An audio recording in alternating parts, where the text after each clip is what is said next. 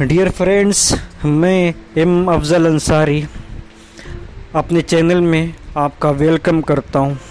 आज मैं एक नई कहानी के साथ आपके सामने हाजिर हुआ हूँ। दोस्तों, आज की ये कहानी एक फ़कीर की है एक फ़कीर था जो स्टेशन पर ट्रेन के अंदर आते जाते मुसाफिरों से भीख मांगा करता था एक दिन ऐसा हुआ कि उसे एक लंबा इंसान सूट बूट में दिखा। फ़कीर ये सोच कर उसके पास गया कि शायद ये सूट बूट वाला इंसान मुझे कुछ अच्छी रकम दे, कुछ ज़्यादा भीख दे। लेकिन जैसे ही फ़कीर उसके पास पहुँचा तो सूट बूट वाले इंसान ने उससे पूछा कि, ज़िंदगी में तुम हमेशा मांगते ही हो या कभी किसी को उसके बदले में कुछ देते भी हो। फ़कीर बोला, साहब, मैं तो भिकारी हूँ। मेरी इतनी औकात कहा जो मैं किसी को कुछ दे सकूँ? उस लंबे इंसान ने बोला कि, भाई, मैं तो एक व्यापारी हूँ और मैं लेन देन में ही विश्वास रखता हूँ। अगर तुम मुझे कुछ दे नहीं सकते तो मैं भी तुम्हें कुछ देने का हकदार नहीं। मुझे भी ये राइट नहीं कि मैं तुम्हें कुछ दूँ। इतना कहकर वो इंसान अपनी सीट पर बैठ गया और उसका स्टेशन आया और वो उतर गया। लेकिन फ़कीर के दिमाग में एक बात बैठ गई कि इस इंसान ने ऐसा क्या बोला कि हमेशा कुछ देते ही हो या उसके बदले में कुछ हमेशा मांगते ही हो या उसके बदले में कुछ देते ही हो। फ़कीर सोचने लगा, मैं ऐसा क्या करूँ कि भीख के बदले में लोगों को कुछ दे सकूँ? सोचता रहा एक दिन, दो दिन सोचता रहा। तीसरे दिन फ़कीर के दिमाग में एक आइडिया आ ही गया। उसने देखा कि स्टेशन के करीब पास में जो फूल लगे हैं, कि मैं इन फूलों को तोड़कर भीख के बदले में लोगों को दे सकता हूँ। और आखिरकार फ़कीर ने यह काम शुरू ही कर दिया।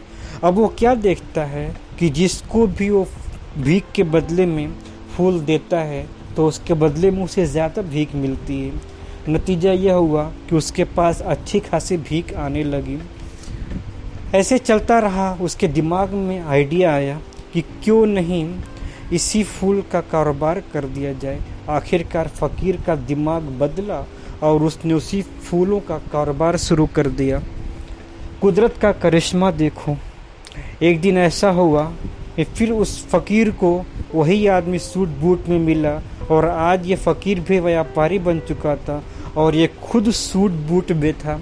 उसने इंसान से पूछा कि आप मुझे पहचानते हो? उसने बोला कि नहीं। फ़कीर ने बोला कि साहब, हम तीसरी बार मिल रहे हैं।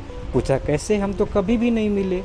तो फ़कीर ने उसको बताया कि साहब, पहली बार में आपने मुझे भीख देने से मना कर दिया था और आपने ये बात कही थी और आपकी बात मेरे दिमाग में लगी और आज मैं आपकी ही बात की बदौलत एक व्यापारी बन गया हूँ। तो दोस्तों, इस कहानी से हमें क्या सबक मिलता है? ये कहानी हमें बताती है कि हम अगर अपनी सोच बदल लें तो उससे कुछ भी हासिल किया जा सकता है। अगर हम खुद को छोटा समझते रहेंगे, जैसा कि फ़कीर अपने आप को फ़कीर समझता रहा और पब्लिक उसे एक छोटा व्यापारी समझती रही।